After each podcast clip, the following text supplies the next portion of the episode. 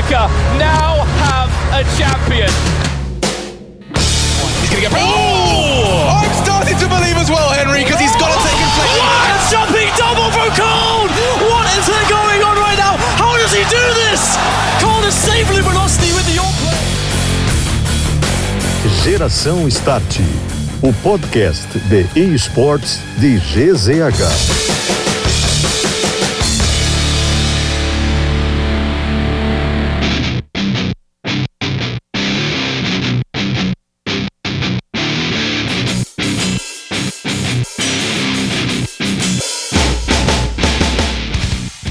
Está dado start, chegamos para o nosso episódio número 34 do G-Start, o Geração Start, que está com seis meses, sete meses praticamente de, de história de vida, mas que entra nesse 2023 para continuar contando histórias sobre o mundo dos games, sobre o mundo dos esportes eletrônicos. E nesse ano, a partir desse mês de fevereiro, como você sabe, a gente tem uma nova parceria que é a KTO. Praia, verão e KTO vem para onde a diversão acontece, kto.com. KTO.com, que foi nossa parceira durante o último ano, acompanhando lá o Major de CSGO de Counter-Strike no Rio de Janeiro, diretamente lá do Rio, do Rio Centro e também da Geonesse Arena, onde a gente contou todas as histórias do Counter-Strike da Copa do Mundo, desse que é um dos principais jogos de esportes eletrônicos. E a gente chega para esse 34 episódio para felizmente demorou, eu sei, ter a nossa primeira convidada, nossa primeira convidada mulher para falar um pouco sobre o cenário dos games, para falar um pouco de tudo que circula dentro do cenário. E eu estou muito feliz de receber ela, a Isadora Basile, ela que é apresentadora do grupo Omelete. Seja muito bem-vinda ao G-Start. Novamente, muito obrigado por ter disponibilizado um tempo para conversar com a gente, Isadora. Muito obrigada, amigo. Muito obrigada pelo convite. Muito obrigada a todo mundo que está ouvindo também. Meu nome é Isadora, eu sou. Você já apresentou, mas sou apresentadora do The Enemy, que é a parte de games do Omelete. Cubro tanto games quanto esportes e para mim é uma honra estar aqui. Muito obrigada pelo convite. Ah, que demais. Oi, Isadora. Uh, como é que surgiu os games na tua vida, assim? Tu sempre gostou desde nova? Uh, como, é que, como é que foi essa tua inserção dentro do mundo dos games? Eu lembro que a primeira vez que eu tive um contato com videogame foi quando minha mãe começou a namorar o meu, o cara que é meu padrasto até hoje, e ela comprou, comprou, teve que comprar o PlayStation 2 dele, porque ele estava se desfazendo. E aí ele, ela me deu esse PlayStation 2 com vários e vários e vários jogos, tinha tipo mais de 100 jogos. Claro, tudo pirata. E foi uma experiência maravilhosa na minha vida. Foi sensacional. Eu lembro que a partir daí eu tive um hiato ou outro ali na minha, na minha infância, porque isso foi quando eu tinha uns 8 anos, mais ou menos quando eu. Isso foi em 2010, eu acho. Tava para lançar o PS4 quase. O PS4 que lançou em 2012. Eu tava ali pegando o PS2 em 2010. E foi incrível. Eu lembro que um dos primeiros jogos que eu joguei na época foi Street Fighter. Eu não lembro exatamente qual Street Fighter que foi isso que me dói. Eu não tenho mais a caixa dele, não tenho esse console mais. Ele simplesmente sumiu, evaporou da minha casa. Não sei se minha avó jogou fora, se minha avó deu para alguém. Não sei o que aconteceu. Mas o negócio sumiu. E foi uma das melhores partes da minha infância, de longe. Foi uma coisa que eu me encontrei muito, gostei bastante, tinha muitos momentos bons com a minha família também, porque eu jogava com meu padrasto, jogava com minha mãe, foi um momento excelente da minha vida. Que massa! E, e até para a gente contextualizar um pouco, tu, tu é essa apresentadora do DNM, do, do Grupo Omelete, e tu fala muito sobre lançamentos, conta a história dos games, que é uma parte também muito bacana da, da gente explicar um pouco, porque a, a, acaba muitas vezes ficando lá nos esportes eletrônicos, na parte do esporte, do competitivo, mas o cenário gamer, ele é gigantesco, né, Isadora? Sim, eu lembro que eu, quando eu comecei a trabalhar com isso, eu comecei muito focada na parte de esportes. E agora eu tô, eu, eu tô voltando para esportes mais esse momento da minha vida agora, mas em 2020 eu comecei a ficar mais focada na parte da indústria de games, na parte de jornalismo de games. E sim, o meio de games é muito grande, é muito abrangente, tem várias profissões que você pode se enviar ali. Mas a principal questão é que a gente tem essa diferença, né, entre a parte competitiva, que envolve mais os jogos online, que nem você falou, o CS, também tem o Rainbow Six, o League of Legends e vários outros jogos que compõem esse cenário no geral, mas a gente também tem a indústria de games, que é uma parte mais focada em jogos de console, geralmente. E aí, essa parte da cobertura que eu geralmente faço no meu dia a dia, que é voltada para os lançamentos mais para consoles, também, claro, a gente cobre os lançamentos de PC, mas mais nesse sentido, não focando tanto em jogos online, no sentido competitivo da coisa, mas de uma forma mais abrangente, mais geral. E isso, talvez esse, esse teu início, essa tua inserção lá no começo com muitos jogos à disposição é que, de uma certa forma, te facilitou conhecer bastante desses games que são lançados, remasterizados. Sim, tem, é, é uma sensação muito gostosa quando hoje em dia, às vezes, eu desbloqueio uma memória de algum jogo que eu joguei no passado, tipo 10, 12 anos atrás, e ele tá recebendo um remake às vezes, é muito, muito gostoso. Tem vários jogos que estão recebendo remakes agora, e isso me deixa felicíssima, porque eu acho que também tem uma questão que, para mim, os remakes têm um significado muito grande, é que teve muitos consoles que eu não tive a oportunidade de experimentar, porque eu tenho 20 anos de idade, então eu sou um little baby, acabei de chegar no mundo, então teve muito console que eu não tive a oportunidade de experimentar, muitos jogos que eu acabei não experimentando também porque estão presos em plataformas que têm um hardware um pouco mais limitado. E agora a gente tem essa, essa disponibilidade chegando cada vez mais. Eu acho que é uma coisa muito boa para essas novas gerações que estão chegando agora nos games. E tem, às vezes, uma, um pezinho atrás de jogar uma coisa, mesmo que você emule no PC ou coisa assim, faça algum esquema, também tem aquela barreira da jogabilidade, que, né, que fica um pouquinho desatualizada, tem a coisa dos gráficos, e querendo ou não, para quem é mais saudosista, para quem já está no meio há muitos e muitos anos, quem já joga, tipo, há 10, 20, 30 anos, geralmente nunca vai ver um problema com isso. Pode até ser que veja, mas no geral, essas pessoas são bem mais maleáveis nesse sentido. Enquanto tem pessoas que são um pouquinho mais, mais limitadas, eu falo de mim mesmo, sabe? Porque para mim é uma questão muito grande, às vezes, os gráficos, essa, essa parte da jogabilidade, e eu não julgando de maneira alguma, mas é porque é mais fácil para me habituar, porque eu já estou acostumada com o que está lançando agora, sabe? Aí é difícil para mim eu voltar lá para trás, assim, digo muito, muito para trás mesmo. Então, é uma coisa maravilhosa.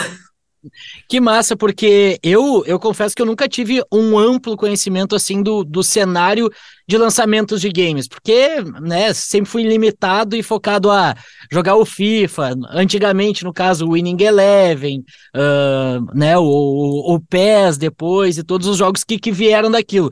É porque sempre é, ou é joguinho de corrida, pô, Need for Speed, uh, começando lá atrás com o Top Gear, enfim, e, e a gente vê essa evolução dos games, pô, cada vez mais é um filme que tu vai complementando, né, praticamente é, é uma história cada vez que tu vai montando. Nunca fui muito desses de jogar RPG, por exemplo, e há pouco tempo que me liguei ao CS, ao COD, né, o Warzone, que são esses jogos de, de primeira pessoa. Sempre fui mais do, dos jogos esportivos, então eu acho muito bacana conversar com pessoas que, que entendem e que estudam principalmente todos esses jogos que são lançados, porque, bom, é, é, é, é, é, gigantesco o cenário e esses jogos de história prende muito, né, Isadora? Prende muita atenção de todo mundo.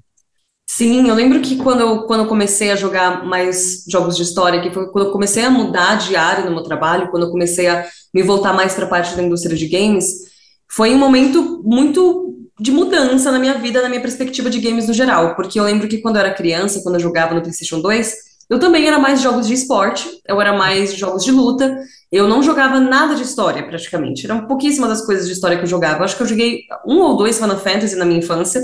Então, era muito mais limitado a coisas de luta mesmo, jogos esportivos. Eu lembro que eu, um jogo de história que eu era apaixonada era o jogo da, do Harry Potter e a Ordem da Fênix, quando eu, quando eu era criança, mas se limitava muito a isso.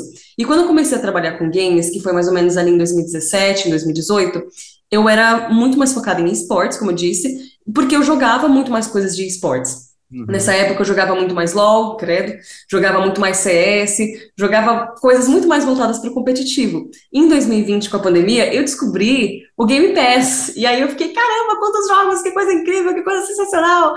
E aí eu comecei a jogar mais coisas voltadas para a história, eu comecei a jogar mais no console. E eu fui muito, mas muito hipnotizada pela possibilidade de jogar deitadinha na minha cama.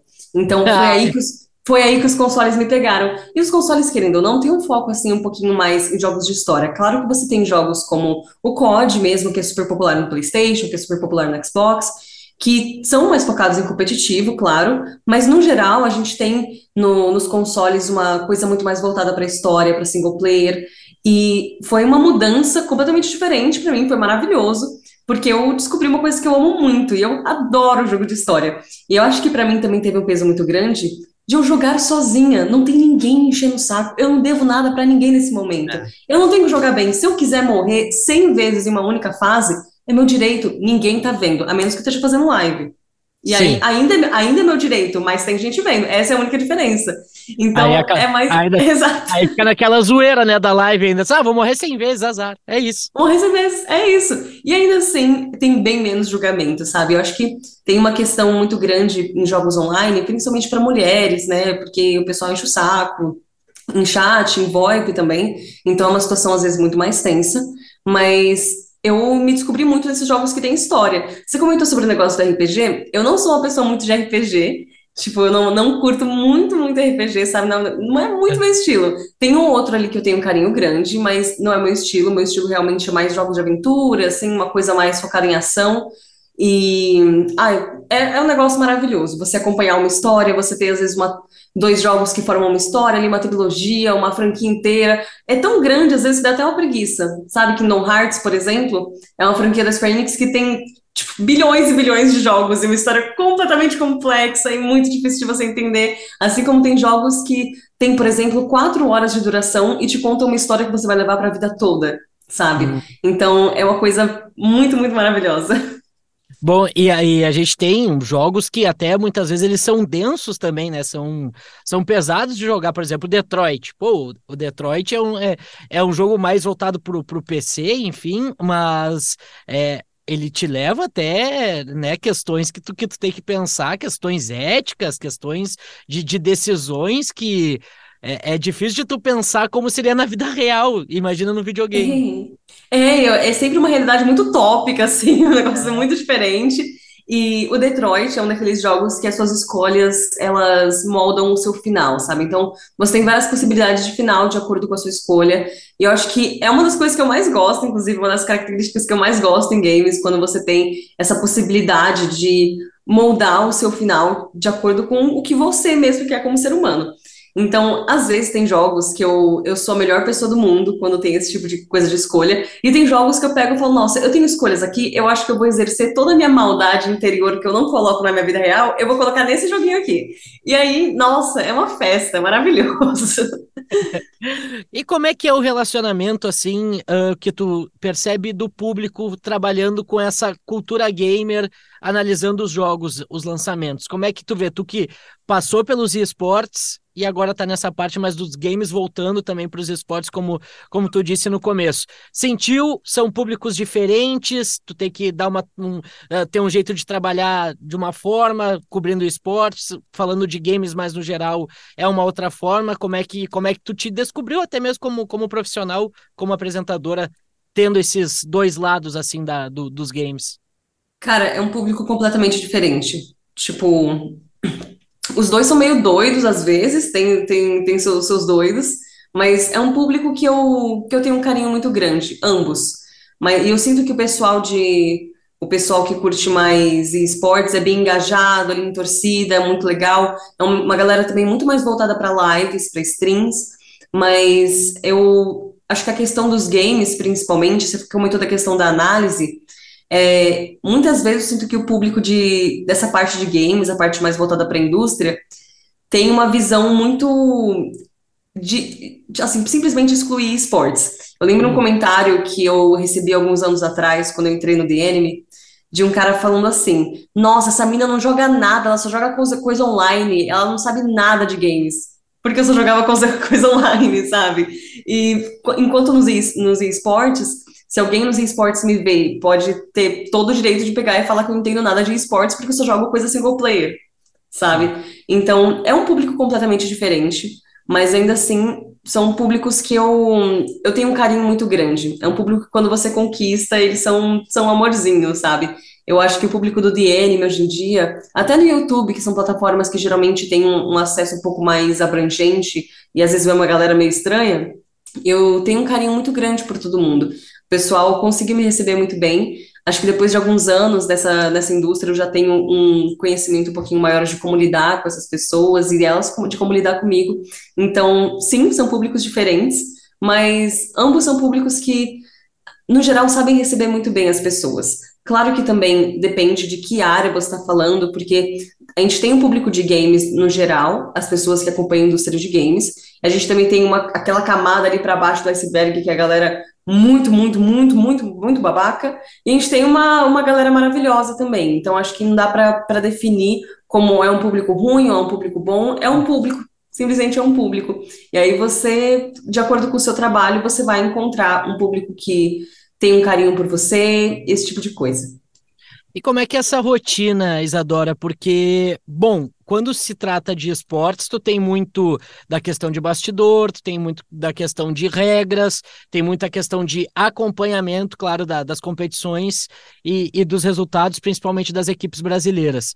Mas e nessa questão dos games, tem que estudar bastante, tem que como é que funciona para estar tá ligado no lançamento. Tu falou bastante do Game Pass. A gente percebe também que, que, que tu tem vários vídeos na internet falando sobre os lançamentos da PSN, os lançamentos que, que ficam de graça, uh, né, para todo para o consumidor ter ideia do que, que ele vai ter, a disponi uh, ter disponível. Como é que é assim, uhum. assim a tua rotina justamente para fugir um pouco desse competitivo, mas tá 100% atualizada no que vem por aí na, na, na indústria dos games.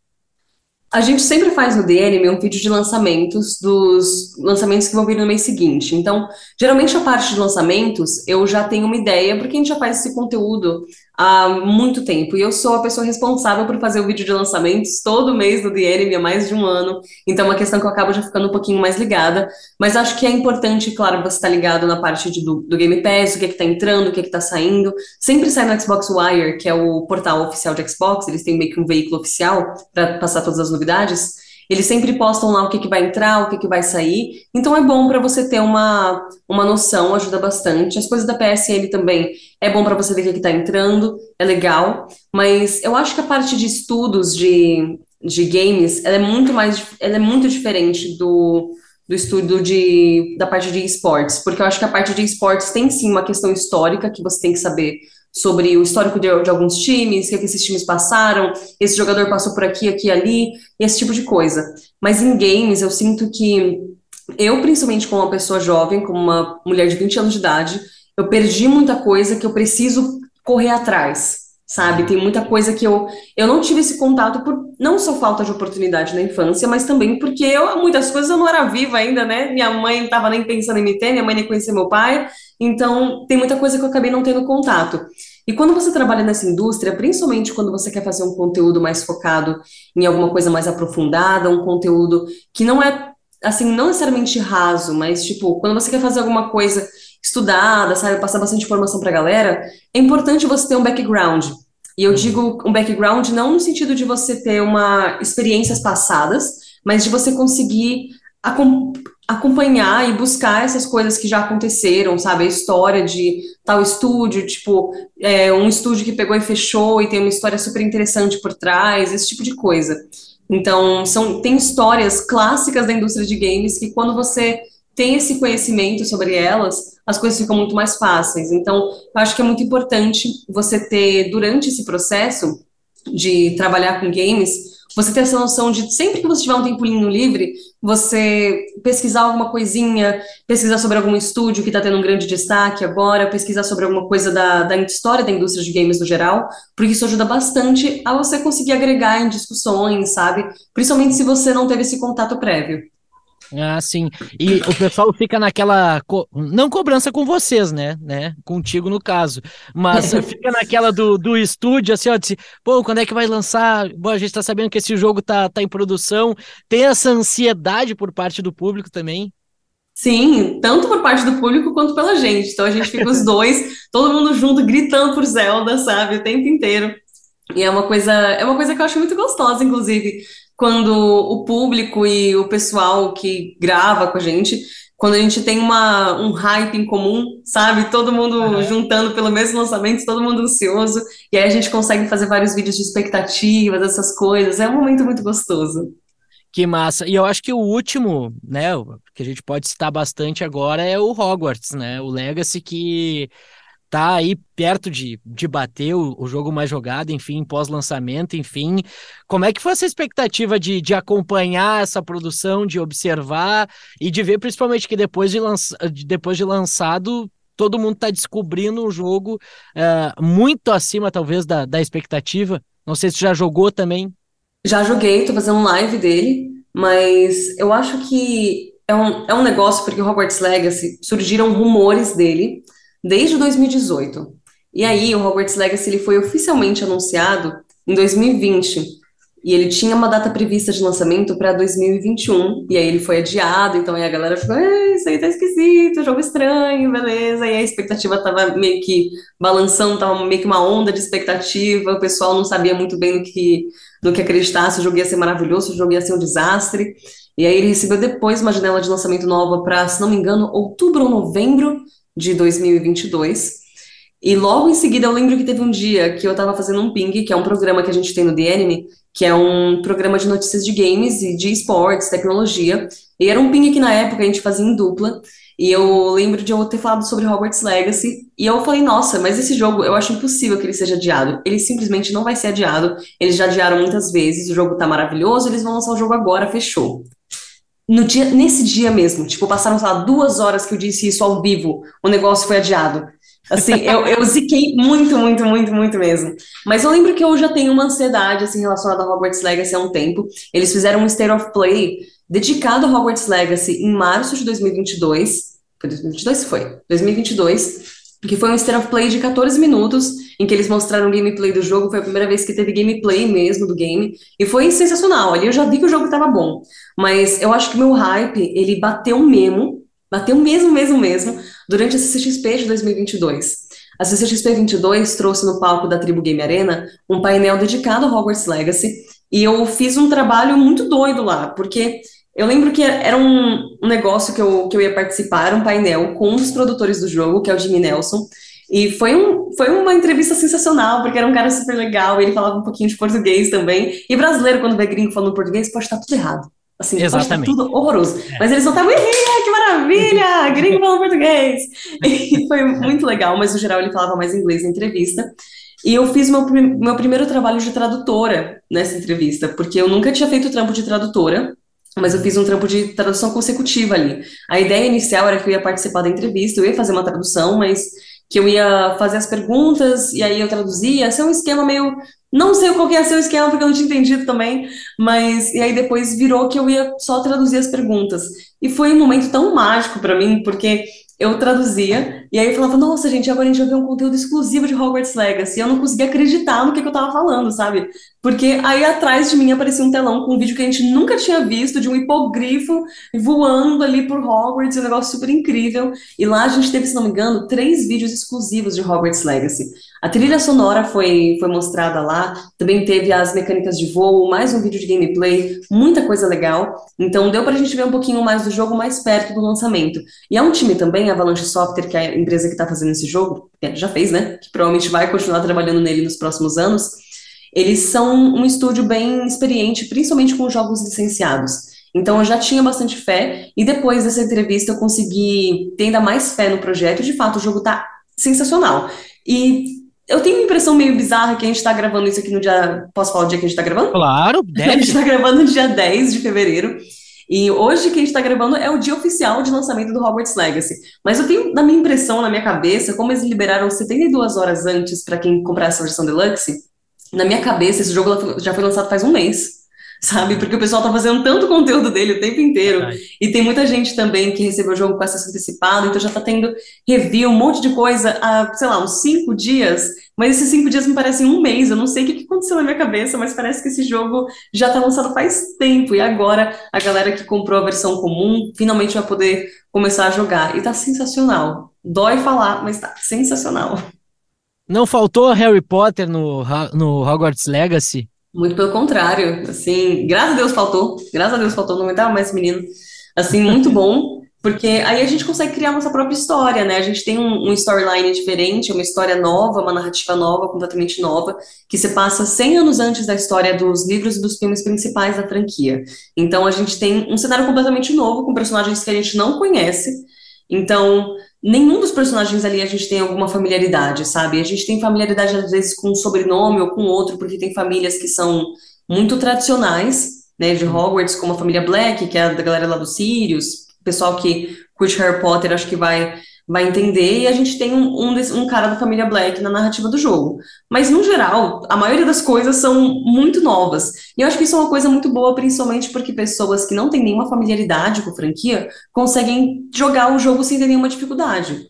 Eu sou uma pessoa que eu não tenho um carinho imenso por Harry Potter, assim, foi uma coisa legal na minha infância, beleza, curti os livros, legal, curti bastante. Hoje em dia não é uma coisa que se mantém mais na minha vida com tanta frequência, mas ainda assim é um jogo que está sensacional.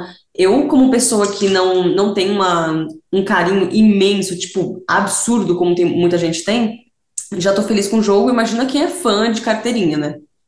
É, então fica, fica aí a dica pro pessoal jogar o Hogwarts Legacy, que mesmo que tu não goste ou que tu não tenha familiaridade sobre o universo Harry Potter, tá muito bom o jogo, né? Tá muito bom, tá muito bonito, é um mundo aberto muito legal. E eu, assim, eu tô falando isso, mas eu só joguei até agora, acho que umas, umas 5 horas dele, mais ou menos, porque eu tô jogando ele só em live. E aí eu só, eu só consigo jogar ele quando eu tenho tempo pra fazer live. E tá sendo um processo meio chato às vezes, porque eu quero jogar ele o dia inteiro, mas se eu não posso fazer live, eu não, não, não jogo ele, porque eu quero fazer todo o processo com a galera. Na, que massa. E como é que tá sendo o, feedback das, das tuas lives pro jogo? O pessoal tá curtindo o, o game? Então, fiz duas lives, né? Mas sim, o pessoal tá gostando bastante. Muita gente chega na live falando como o jogo tá bonito, como o jogo tá, tá com uma mecânica de combate muito interessante também. É uma coisa que eu tô curtindo muito. Tô sentindo um combate muito fluido. E é uma coisa que eu tinha um pouquinho de medo, considerando que a gente tá lidando ali com varinhas, magia, etc. Eu imaginei que pudesse ser um combate às vezes meio chato, porque eu gosto muito de um combate é, melee, um combate mais, mais corpo a corpo, às vezes. É um contato que eu gosto mais. E Tu tem aí muito, não. tu tem muito do Street Fighter contigo, né? Não Exato! né? Eu quero, eu quero esmurrar esses jovens. Eu quero esmurrar esses jovens com a minha varinha, sabe? Eu quero enfiar essa varinha no olho desse moleque. Eu não quero ficar tacando brilhinho nele. Então, mesmo assim, o jogo ainda tem um combate que é bem, bem satisfatório. É bem gostosinho de jogar. Então, tô curtindo muito. Ah, que demais, que demais. E o que mais assim a gente pode pode esperar dessa indústria gamer que tá que tá surgindo aí de, de novidades? Tem mais coisa por aí ou de fato o 2023 será marcado pelo Hogwarts Legacy? Eu acho que 2023 vai ser marcado sim pelo Hogwarts Legacy, mas eu acho que 2023 tem concorrentes muito fortes pro, pro Hogwarts Legacy no The Game Awards, por exemplo. A gente tem no fim do ano uma premiação que é organizada pelo Jeff Keighley, que é um empresário e jornalista que organiza essa premiação que celebra os as principais categorias de games do ano. Então, tem categoria do melhor jogo do ano, melhor direção, melhor narrativa, todo é o Oscar dos games, essa, essa vibe. E aí, eu acho que o Hogwarts Legacy pode sim ser indicado a jogo do ano. Pode ser meio que o Elden Ring desse ano, sabe? Uma coisa meio proporcional a isso, de certa forma. Mas esse ano, particularmente, Hogwarts Legacy não, não tá nem perto do jogo que eu tava mais ansiosa pra jogar. Claro que eu tinha uma cidadezinha ali com ele, tava querendo, sim. Mas é que o, o meu top 1, ele ocupa um espaço tão grande que o top 2 já tá lá embaixo, sabe? Porque o que eu mais tô esperando é The Legend of Zelda Tears of the Kingdom, que é a continuação do Breath of the Wild. É um jogo exclusivo de Nintendo Switch, que é um mundo aberto de, de Zelda, que é sensacional. Tem uma arte excelente, que tem uma vibe muito de estúdio Ghibli. É um jogo maravilhoso. E eu lembro que eu, eu joguei o primeiro, o Breath of the Wild, eu joguei ele em- no começo de 2021. E eu lembro que nessa época eu tava meio, meio broxada assim de videogame, não sei o que aconteceu. Eu não tava encontrando algum jogo que me prendia, que eu queria ficar naquele negócio por horas e horas. E aí, quando eu encontrei, quando foi, quando foi o caso do Zelda, eu passei tipo 150 horas nele, sabe? Nossa. Porque, e, ainda acho muito pouco, porque a minha questão principal era que eu, assim como Hogwarts Legacy, o Zelda eu só jogava ele em live. A partir do momento que eu comecei a fazer live dele, eu só jogava o Zelda em live. E aí eu acabei criando meio que uma pressa pra terminar logo as coisas. E hoje em dia eu ainda tenho algumas coisas pra fazer nele, ainda não terminei tudo, terminei a história principal, mas tenho ali umas coisinhas ali de lado pra fazer. E eu lembro que eu terminei ele com 70 horas de gameplay. E eu achei pouquíssimo, pouquíssimo, pouquíssimo. Mas é um jogo excelente, com uma mecânica muito legal de combate também. É uma mecânica que você pode usar tanto é, magias que ele tem, ali uns negócios que ele tem num Shake State, que é um- uma plataforma que ele tem que tem várias magiazinhas, essencialmente. Os negocinhos que ele consegue fazer. Também tem combate corpo a corpo, combate à distância. É excelente. Tem uma variedade de inimigos muito legal. Tem uma narrativa que é interessante, assim, é- eu sinto que não é muito o foco do jogo, mas ainda assim é uma narrativa legal. tem um mundo extremamente maravilhoso para você explorar. Então, agora a gente tem a continuação dele. Esse jogo foi lançado em 2017 e agora, seis anos depois, a gente tem a continuação. E com certeza é o jogo que eu tô mais ansiosa esse ano. Ele chega no dia 12 de maio, exclusivo para Nintendo Switch. E é, assim, com certeza um dos, um dos jogos que a galera tá mais animada para jogar também. Recentemente a gente teve um Nintendo Direct, que é aquele evento da Nintendo que eles mostram as novidades que eles vão ter nos próximos meses.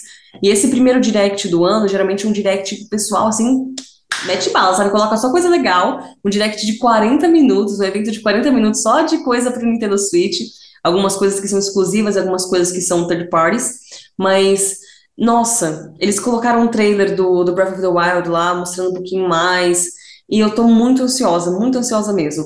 Acho que a minha única questão com Breath of the Wild, que também acho que é a questão da maioria da galera que tá ansiosa pro jogo também, é que é um dos jogos mais caros da história do Switch, aparentemente.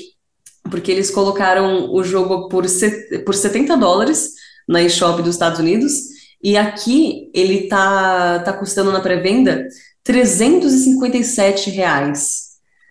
Sabe? É. Tipo, cara, é, é, o, é tipo um terço do salário mínimo, sabe? É mais do que isso. E é. aí é, é, muito dolorido para nós, meros brasileiros, meros mortais. Mas tira, se, se a gente ignorar esse fato, maravilhoso, é. maravilhoso, mas é impossível ignorar esse fato. É. A gente tem esse peso, né? A moeda pesa, pesa muito pra gente que, que gosta dos games, principalmente o próprio Hogwarts Legacy, é, foi, acho que lançou 250, eu acho, pelo que eu vi na Steam, no, uhum. no PC. Então, também é um jogo caro, a gente sabe que, que a maioria dos jogos. Eu, como ultimamente só jogo CS, que é de graça, então tá, tá tranquilo. Vamos jogar um CSinho, vamos jogar um CSinho. Por CS favor. É isso. É, eu tava, eu tava muito na minha fase do CS, alguns, algum tem, pouquinho tempo atrás, depois do Major, nossa, eu fiquei obcecado, tava ficando, eu lembro é. que teve um Major, e aí eu voltei para casa, fiquei jogando muito CS, e aí teve CCXP. E CCXP, eu tava muito querendo jogar CS durante o CCXP, é. mas não tava tendo nenhum tempo, sabe? Eu tava trabalhando muitas e muitas horas por dia, saindo de casa cedo, voltando para casa tarde. Me estressando o dia inteiro, mas eu queria jogar, chegar em casa e jogar um CSinho, sabe? Porque dá um estresse um ainda maior. E é, é maravilhoso. é. E aí eu lembro que depois da CXP, nessa CXP eu peguei Covid pela primeira vez. E, pô, depois de dois anos, aí um, um evento com 100 mil pessoas andando ao meu redor, deu, consegui me passar Covid. Mas eu lembro que durante, durante minha fase do Covid, nossa, eu não tive muitos sintomas, então eu tava até que mais ou menos suave. Eu passei esse período inteiro jogando CS. Eu acordava, Nossa. eu jogava CS, eu ia dormir, eu tava jogando CS. Quando eu tava dormindo, eu tava sonhando com CS. Então eu tava sempre assim. Esse ano eu já tô um pouquinho mais focada, que eu tô focando um pouquinho mais no trabalho, focando em umas gravações que eu tenho para fazer. Mas, nossa, no fim do ano passado, eu tava obcecada. Eu quero muito voltar para esse ritmo que eu tava, porque é muito gostoso. Eu tô aprendendo todas as minhas smokes maravilhosas. Eu sei smocar qualquer canto da miragem, qualquer ah. cantinho. Eu smoco o palácio lá do fundo do mercado. Aí, ó, viu? Acabou. Aqui acabou. Aqui acabou. Mas não tinha como, né, Isadora? O que a gente viveu lá no Major foi algo surreal, né? Pra, Você tava lá uns 15 dias? A gente não se viu lá? A gente se encontrou lá, passou por lá, lá, nas zonas de imprensa, aquela, naquela uhum. movimentação lá. Mas, cara, é, foi absurdo, foi absurdo. Aquilo lá foi, foi surreal. Foi surreal. Nossa, foi, foi um momento, assim, de... Foi o maior evento de, de esportes que eu, que eu já fui, até porque foi um dos maiores eventos de esportes do Brasil. Acho que foi o maior, né? Assim, o, principalmente a parte na Geonesse lá, que teve a FanFest, teve tudo. Aquele evento tava perfeito, sério. Assim, foi, foi um momento sensacional. Toda a equipe que estava lá também era muito legal. Ver a, a, torcida, assim, a torcida foi um negócio muito bizarro, porque eu lembro que eu estava no backstage durante alguns jogos, acho que durante algum, alguns jogos da Fúria, eu estava no backstage que eu estava escrevendo algumas coisas. E aí a galera começava a torcer, a galera começava a pisar no chão, começava a fazer aqueles pisadinhos no chão. Meu, todo, tudo tremia. Eu tava lá no backstage, lá atrás, lá longe, as paredes começavam a tremer porque a galera tava pisando no chão. O pessoal gritava lá de longe. Você ouvia na sala de imprensa, que era no hotel do lado da, da arena, sabe? Tipo, não era nem no mesmo lugar. E, é. nossa, era, era bizarro, mas muito, muito gostoso. É uma energia sensacional. Eu senti que durante aquela viagem, porque eu, eu cobri desde o primeiro dia até o último, Fiquei os 15 dias lá. Eu senti que durante esse período pareceu que eu tava em um outro universo completamente diferente. Exatamente. Eu senti que eu tava numa outra realidade. Assim, parecia um negócio muito bizarro. Não sei se é o Rio de agora, a gente Janeiro. só, agora a gente só quer voltar para aquela realidade de novo. Pelo amor de Deus, me transporta para lá. Eu quero muito voltar. E esse ano agora tem EA, né? Tem o Intel. Extreme Masters em abril desse ano, entre os dias 17 e 23 de abril. E né, vai ser aqui no Brasilzão. Vaza pra nós, vaza pra nós onde vai ser. Hum, não sei, não sei, não sei. Não faço a mínima ideia. Não, não anunciaram isso aí ainda não? Achei que já tivesse Ainda não. anunciado. O local ainda não. O BT deu umas, deu umas rateadas lá na, em Katowice, mas, mas ainda não oficializaram. Mas Poxa. Nossa, É. eu achei que ia oficializar isso, tipo, semanas atrás. acho que eles estão esperando terminar Katowice. É, falar. pode ser. Pode Eu ser. Assim, mas se- eu imagino que vai ser entre Rio e São Paulo, sabe? Se for Rio, maravilhoso. Porque eu quero, porque aí a gente volta para aquela energia do Rio Centro e para a energia da, da. Eu acho que se for no Rio, eles vão fazer no Rio Centro de novo, sabe? Eu acho que vai continuar sendo no Rio Centro. Não acho que eles vão para Geonesse por ser um evento um pouquinho menor. E eu acho que, que o Rio Centro consegue comportar bastante.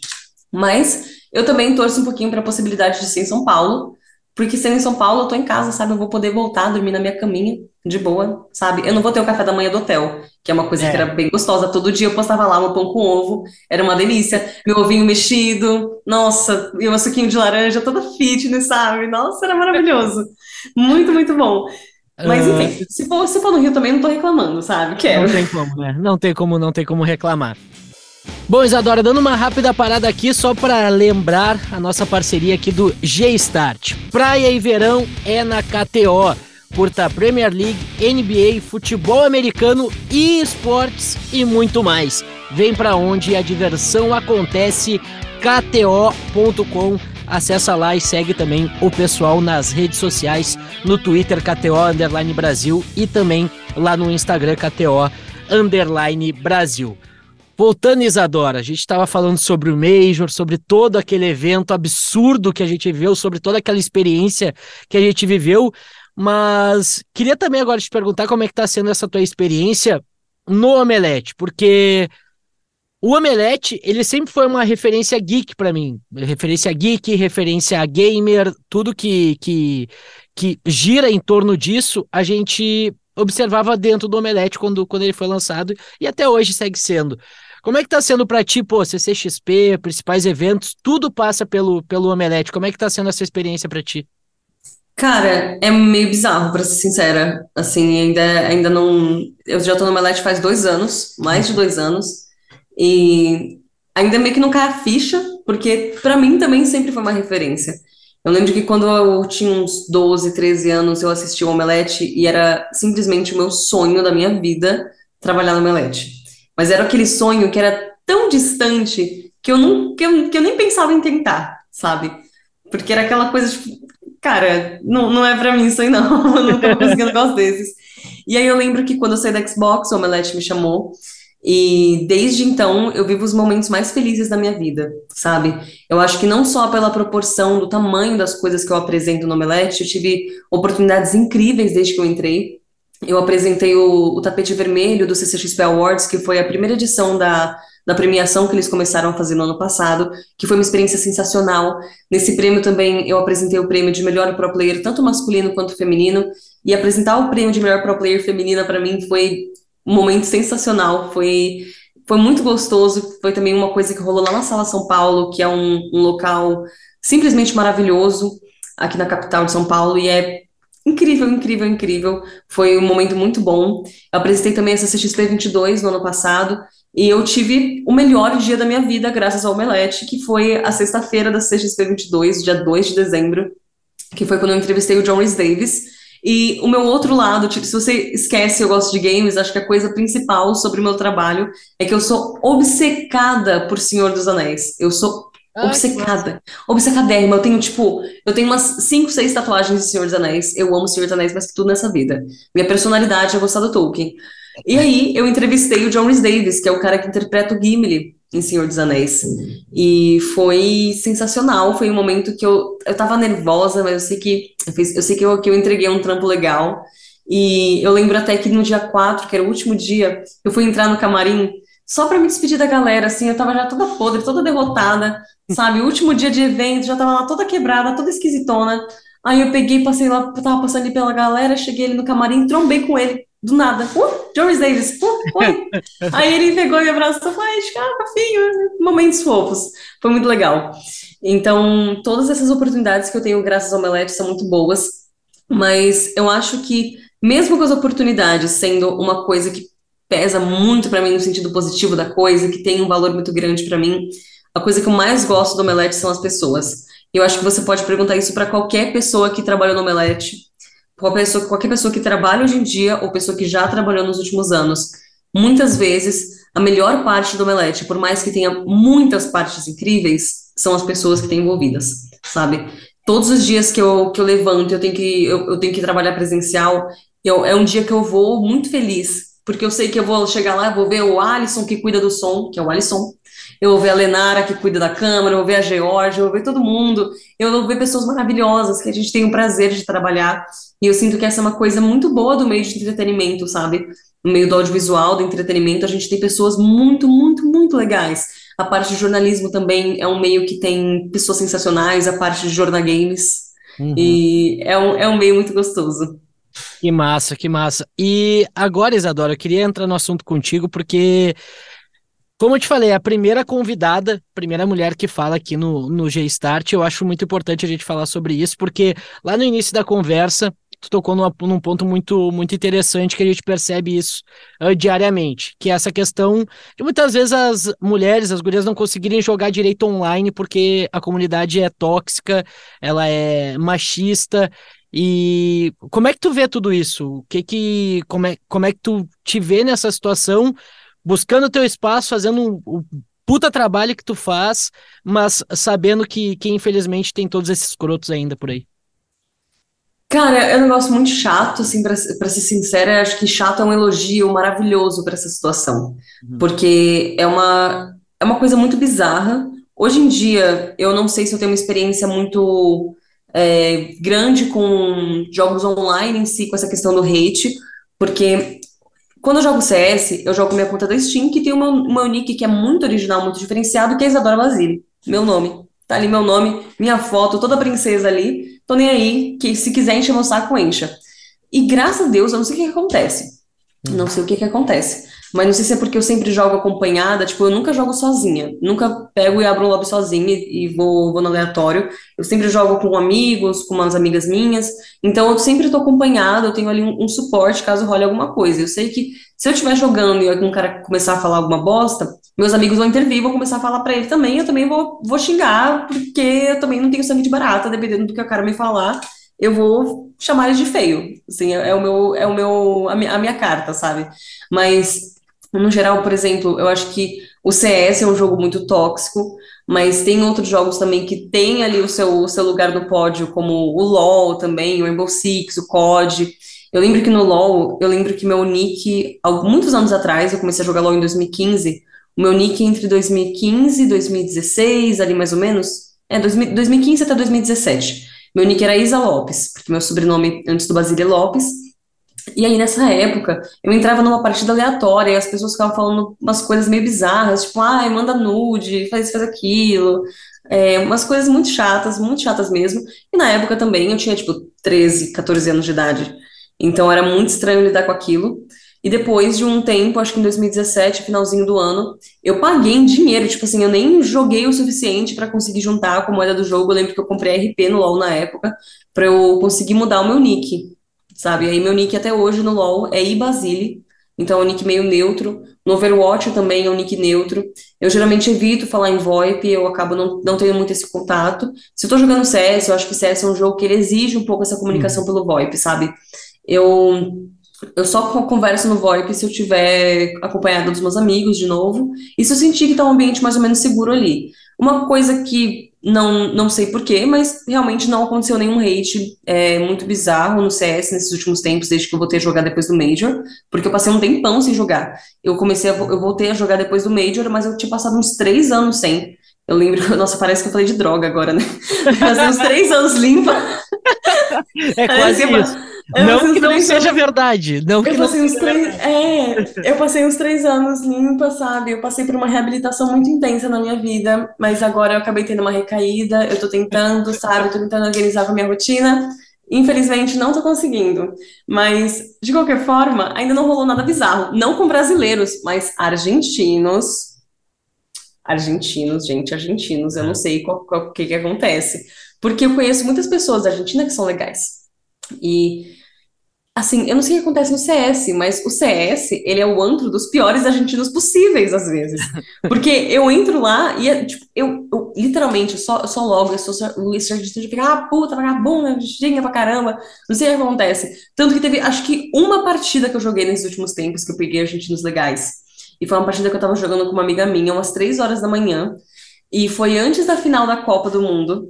E aí Ah, teve. então estavam, tinha- vamos, estavam loucos. é, tá todo mundo legal, todo mundo feliz. E aí esses caras são super, super legais, sabe? Tipo, a gente tentando se comunicar ali, tentando fazer o negócio dar certo, porque eu não falo espanhol, só falo inglês e português. E aí foi muito legal, porque os caras trataram a gente super bem, a gente até pegou o Insta deles, assim, tipo, na amizade. E aí eu lembro que quando a Argentina ganhou, eu mandei um parabéns pra eles, quando teve a final da Copa do Mundo. Então tem as suas experiências boas, claro. Tipo, tem muita gente também que quando vê esse tipo de coisa acontecendo com mulheres, vai defender, sabe? Tem muito cara que quando ouve esse tipo de situação, não fica quieto. Esses caras, às vezes, eles pegam e também usam a voz que eles têm pra também defender as minas, porque tem muito cara que só respeita se um outro homem fala, essa é a realidade. Então, se eu falo, tipo, ah, eu não, não gostei do que você disse, por favor, retire, para de ser chato, assim, ninguém vai ligar, eu posso xingar o quanto for esse cara de volta, ele vai continuar me xingando e, tipo, nem aí. Mas a partir do momento que um cara é, também se opõe a esse tipo de situação, já vira um outro cenário. O cara que tá me xingando pode ser que ele chame o cara de gado ou coisa do tipo, mas no mínimo ele vai respeitar um pouquinho mais que seja. Porque tem muito essa questão de que mulheres genuinamente não são muito respeitadas por homens muitas vezes, sabe? Claro, eu não tô generalizando a situação. Nem todo homem, sabe? Né? Não é todo mundo. Mas, tipo, tem uma parcela que de fato não respeita mulheres. Assim, só se elas estão ligadas a algum homem que eles respeitem. E, de certa forma, é uma, é uma coisa bem desanimadora ver o tanto que umas minas sofrem, sabe? Principalmente no Valorant, que é um cenário que tá tomando um pouco mais de proporção agora. O jogo que chegou em 2020, eu lembro que eu joguei o Valorant no beta. Quando eu joguei o beta do Valorant, nossa, foi, foi tenso. E, e assim, isso porque às vezes, assim como no CS, às vezes no Valorant você precisa ter esse contato de você falar no VoIP. E também no, no Valorant, como é a mesma conta ali da Riot, o meu nick é Ibasile. Então é um nick neutro, ninguém sabe que eu sou, que eu sou uma mulher. Então, teoricamente, eu não sofro muito hate, mas se eu abro minha boca, vira um Pois negócio bem tenso. E a gente tá vendo, né? A gente tá vivendo um, um momento que é de crescimento notório do, do cenário de esportes feminino também. Pô, Sim, a, a Fúria, a Bifor tá, tá, tá lá em Katowice, as duas equipes. A gente tem o MBR também muito forte, ah, engajado nessa, nessas situações. E a gente vê as histórias da- da- das jogadoras, muitas delas citando isso, de, de terem ou jogado com nick com nome masculino ou nick neutro. É, é inacreditável que a gente, pô, a gente tá falando em 2023, né, Isa? Não, uhum. tem jeito. É, É lamentável. muito, é muito esquisito, pra ser sincera. Eu acho, eu acho muito bizarro, mas trazendo um lado positivo da coisa, eu sinto que a gente tá caminhando para um, para um momento bom, sabe? Eu acho que essas coisas, para ser muito sincera, ser muito realista, eu acho que isso nunca vai acabar, sabe? Eu acho que é um buraco que é muito mais fundo, que depende de muito mais coisas. E que realmente esse, esse respeito absoluto de você entrar numa partida, você poder falar no VoIP e você ter certeza absoluta de que ninguém vai te xingar, justamente, tipo assim, pelo fato de você ser mulher, não pelo fato de você estar jogando mal ou bem. Porque acontece muito de eu estar jogando uma partida e rolar um milagre de eu estar jogando bem, e mesmo assim, tem gente me xingando. Eu acho O absurdo. milagre, o, o milagre. milagre me quebrou, o milagre me O milagre, quando, quando, assim, quando, é que assim, eu só jogo muito bem quando tá todo mundo jogando mal, né? Aí eu, eu me destaco, eu vou lá pro topinho da tabela toda bonita ali, com, sei lá, 7 barra 2, sabe? Aí eu fico, nossa, como estou feliz, como estou arrasando. Não acontece com frequência, já deixo avisado. Mas tem uma diferença, sabe? Quando você é xingada por você estar jogando mal, que é uma, é uma coisa já chata pra caramba, né? Mas é uma, é uma, uma consequência de jogos online que as pessoas já estão habituadas, que tanto homens quanto mulheres sofrem com esse tipo de hate. Quando você está jogando mal, quando você está começando a jogar um game agora, você vai passar por esse tipo de situação. Mas quando você é mulher, as pessoas te dão xingamentos muito diferentes. Ninguém vai pegar e falar, ah, você tá jogando mal, faz isso aqui, isso aqui, isso aqui. Tem muito cara que se ele tá jogando mal, a galera vai começar a dar dica. Enquanto eu, se eu tô jogando mal, as pessoas vão falar da minha índole, vão falar da minha vida sexual, sabe? O que é um negócio bizarro, isso não deveria estar acontecendo. Mas mesmo assim, o pessoal insiste muito, muito nisso. E acaba sendo muito exaustivo. Mas eu realmente sinto que, por mais que isso nunca vai acabar, eu acho que a gente tá indo para um lugar um pouquinho melhor, sabe? Porque alguns anos atrás, quando eu comecei a jogar CS, eu acho que foi em 2017, mais ou menos. Em 2017, eu. Não, se pá, foi até antes. Nessa época, eu, não, eu literalmente não podia falar no VoIP. Se eu falasse no VoIP, virava uma gritaria insuportável, muita gente falando, muita gente no saco, ou gente dando em cima, ou gente me xingando. Uhum. Hoje em dia, como eu falei para você, eu passei. Eu joguei acho que umas, umas 150 horas de CS desde o Major. E eu não, não sofri nada, assim, de brasileiros, né, especificamente. Sim. Então, é uma coisa que eu acho que tem evoluído. E também, é, você falou dessa parte do cenário feminino, a gente tem uma evolução muito grande da, da proporção de assim, representatividade mesmo. Cada vez mais a gente tem mulheres não só como jogadoras, mas também como casters, como comentaristas, analistas, como apresentadoras, como tudo. A gente tem mulheres ocupando mais esse cenário. Então é uma coisa que está cada vez mais é, ampla nesse sentido. Sabe, a gente tem mulheres representando empresas grandes, a gente tem mulheres fazendo publicidades com empresas enormes, sabe? E é uma coisa muito boa de se ver, quando também a gente tem esse apoio de quem está fazendo a coisa sabe? Porque se a gente só. A gente pode até se unir como mulheres, sabe? Fazer toda essa rede de apoio, o que de fato ajuda bastante, agrega muito para que você consiga lidar com todas essas dificuldades. Você tem uma rede de apoio de pessoas que entendem o que você está passando na pele, pessoas que já passaram por isso. Mas quando você tem esse apoio também das empresas que são responsáveis por esses jogos, as coisas ficam muito mais assim fáceis de lidar. Quando você tem empresas que fazem campeonatos oficiais femininos, quando você tem ali a Ubisoft fazendo um campeonato feminino há tempos, há tempos e tempos e tempos. E tipo, assim, um século para a Riot começar a fazer campeonato feminino, um século. Então, e, é e, e, os jogos da Riot, principalmente o LoL, já são jogos que têm uma popularidade muito grande aqui no Brasil desde antes do Rainbow Six surgir. O Rainbow Six Siege, ah. no caso, desde antes do Rainbow Six Siege surgir, tem uma popularidade aqui no Brasil. O LoL já era popular pra caramba. Rainbow Six veio pra cá em 2016, 2017, mais ou menos, já tava tendo campeonato feminino de Rainbow Six. E é um campeonato que. É, desculpa, um campeonato não. É um jogo que tem uma representatividade feminina muito grande. Então é uma coisa muito gostosa de se ver.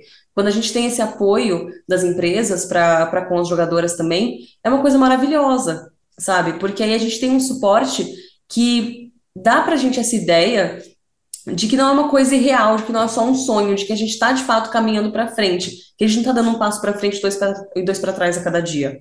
Porque muitas vezes a impressão é essa, sabe? Às vezes, quando a gente está nessa luta e tem um monte de coisa acontecendo, um monte de coisa boa acontecendo, a gente vê mulheres tendo uma representatividade imensa. E aí, do nada, a gente vê um vídeo na timeline de alguma mina sofrendo um assédio bizarro é, envolvendo a indústria de games. Parece que a gente deu dois passos para trás.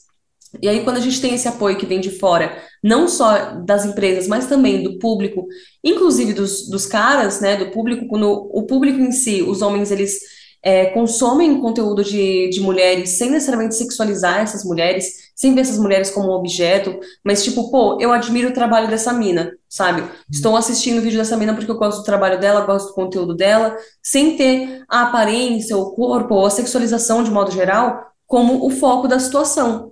Tipo, você tá ali para pegar a informação que essa menina tem para passar para você, o entretenimento que ela tem para passar, o, todas as dicas que ela tem para passar do jogo que você gosta, esse tipo de coisa. Eu acho que o público tem um papel importantíssimo nisso, a, a comunidade.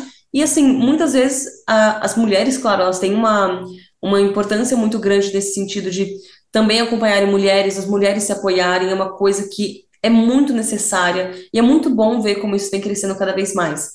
Mas os homens também são muito necessários para esse processo também, os caras da comunidade darem esse apoio, que nem eu falei, quando você tá ouvindo um cara xingar uma menina numa partida online, você pegar e rebater, não deixar esse tipo de coisa acontecer, ajuda muito para que a gente sinta de fato que estamos caminhando para frente, sabe? De que a gente está dando, nem que seja um passo por dia, mas a gente está dando um passinho por dia, sabe? É, e muitas vezes a, até eu já, já, já caí em lobbies com, com mulheres e a gente vê muitas vezes um mecanismo de defesa já na Isadora, antes mesmo de, de daqui a pouco abrir a brecha para que os homens sejam tóxicos ou acabem assediando, a, as mulheres ou não falam ou já começam respondendo tipo num tom mais alto para para não correr nenhum tipo de risco, né? É, é. é triste isso, porque às vezes ela né, as mulheres gostam de jogar também. Só que daí tem que já jogar, começar a jogar se preocupando. Uhum, já é um estresse a mais, sabe? Tipo, eu já vou me estressar porque eu jogo mal. Eu já vou me estressar porque eu vou morrer 20 vezes nessa partida. Então, por favor, me dá um minuto de paz, sabe? Uma paz de espírito, assim, pelo menos nos meus ouvidos sabe? Só isso que eu quero. Mas realmente é uma situação meio chata. Mas eu, eu quero ser positiva em relação a essa situação, porque eu acho de fato que está melhorando. Não acho que vai acabar 100%, aquele negócio de você ter certeza absoluta que não vai rolar. Mas eu acho que as coisas estão melhorando com o passar do tempo. Eu acho que as pessoas estão se educando um pouco mais também. Então, é uma coisa que me deixa muito feliz, para ser sincera, ver que essa evolução de fato não é uma coisa da minha cabeça. É. Tu que tá ouvindo aí, respeita as minas, ô, Mané. Respeita as minas. É isso. Isadora Basile, apresentadora do Omelete, muito obrigado por ter disponibilizado um tempo. Foi um baita bate-papo, aprendi demais contigo. Muito obrigado mesmo por ter, né, em meio a essa loucurada, trabalho, reunião, ter disponibilizado esse tempo para conversar com a gente aqui de Porto Alegre, com a gente da Rádio Gaúcho, com a gente do G-Start. Muito sucesso para ti e com certeza ele vai ouvir. Um grande abraço do Spider, que é meu amigo também, Spiderzinho, Miguel. Eu amo o Spider. Eu amo o Spider, Spider, você é tudo, amigo. Já participou do G, já participou do G Start, então também uh, aqui meu conterrâneo, grande grande abraço, com certeza ele vai vai te mandar. Então um grande abraço meu, né, transmitido dele para ti aí. Muito obrigada, amigo, pelo convite. Eu amei o papo. Muito obrigada a todo mundo que ouviu até aqui. Muito, muito obrigada e todo o sucesso do mundo para você, para o seu projeto. Parece ser uma coisa feita com muito, muito, muito carinho. E eu fico muito feliz que você já está fazendo, sabe, 34 episódios. Foi ser coisa pra caramba, sabe? É, 34 então... entrevistas, meus parabéns. Ah, que isso. Muito obrigado, muito obrigado. Fico muito feliz quando, quando o pessoal gosta principalmente do papo e, e, entende que, que o projeto é feito com, com muito coração. É o famoso assim, ó. Eu tô fazendo pro pessoal ouvir. Se uma pessoa ouvir, tá ótimo. Se ninguém ouvir, eu fiz para mim e eu já tô feliz, já tô realizado por isso. Então, muito obrigado, viu, Isadora? E siga a, Isadora nas redes sociais para serviço. Aliás, eu, tava pesquisando aqui para ter um conteúdo também. Tu é cantora, é isso?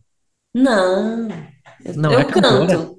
Hã? Eu canto, mas eu não sou cantora. Ah, tá. Pô, porque eu tava pesquisando. Cantora de metal? É uma época sombria na minha vida, mas ela aconteceu e ela foi muito Não, é legal. É pica, tá? É pica. Ela foi, essa, essa época foi da hora. Eu lembro que eu fiz um show num, num clube de motoqueiros.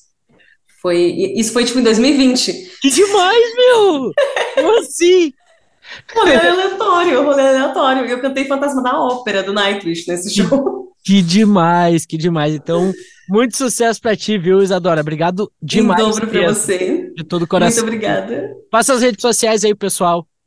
Bom, amigos, quem quiser me acompanhar nas redes sociais, todas as minhas redes sociais são arroba Isadora Basile, em tudo, no Ticoteco, no Instagram, no Twitter, na Twitch também. Tô fazendo live, geralmente não com uma frequência tão frequente, assim, eu faço lá, de assim, dia não, umas duas, três vezes por semana, porque eu faço parte do proletariado, então eu tenho um emprego, eu tenho um trabalho, e eu preciso exercê-lo. Quem quiser acompanhar meu trabalho mais voltado para games, pode tanto acompanhar minhas redes sociais, onde eu dou várias dicas, dou indicações de jogos, eu trago também os jogos que vão entrar na PS Plus, lançamentos do mês, esse tipo de coisa, conto curiosidades. E eu também tenho meu trabalho no The Anime, que é o veículo de games do Omelete, onde eu trago notícias de games todos os dias, não necessariamente eu todos os dias, mas a gente tem um programa de notícias que rola de segunda a sexta, e eu tô lá pelo menos umas duas vezes por semana comentando as notícias do dia. Então, é isso, acompanha por lá, e muito obrigada por ouvir. Valeu demais, Isadora. Esse foi o 34 episódio do G-Start, o seu podcast de esportes eletrônicos de games aqui de GZH. Não te esquece de registrar lá na KTO, hein? Praia, Verão e KTO, vem para onde a diversão acontece, kto.com dá aquela moral também aí na plataforma de áudio preferida que tu tá acompanhando esse episódio. Não te esquece de ativar as notificações para não perder nenhum episódio. Toda segunda-feira sai episódio novo do G-Start. Também segue lá no arroba Demoliner no Twitter, no arroba Douglas Demoliner no Instagram. A gente volta na semana que vem com mais um G-Start. Valeu!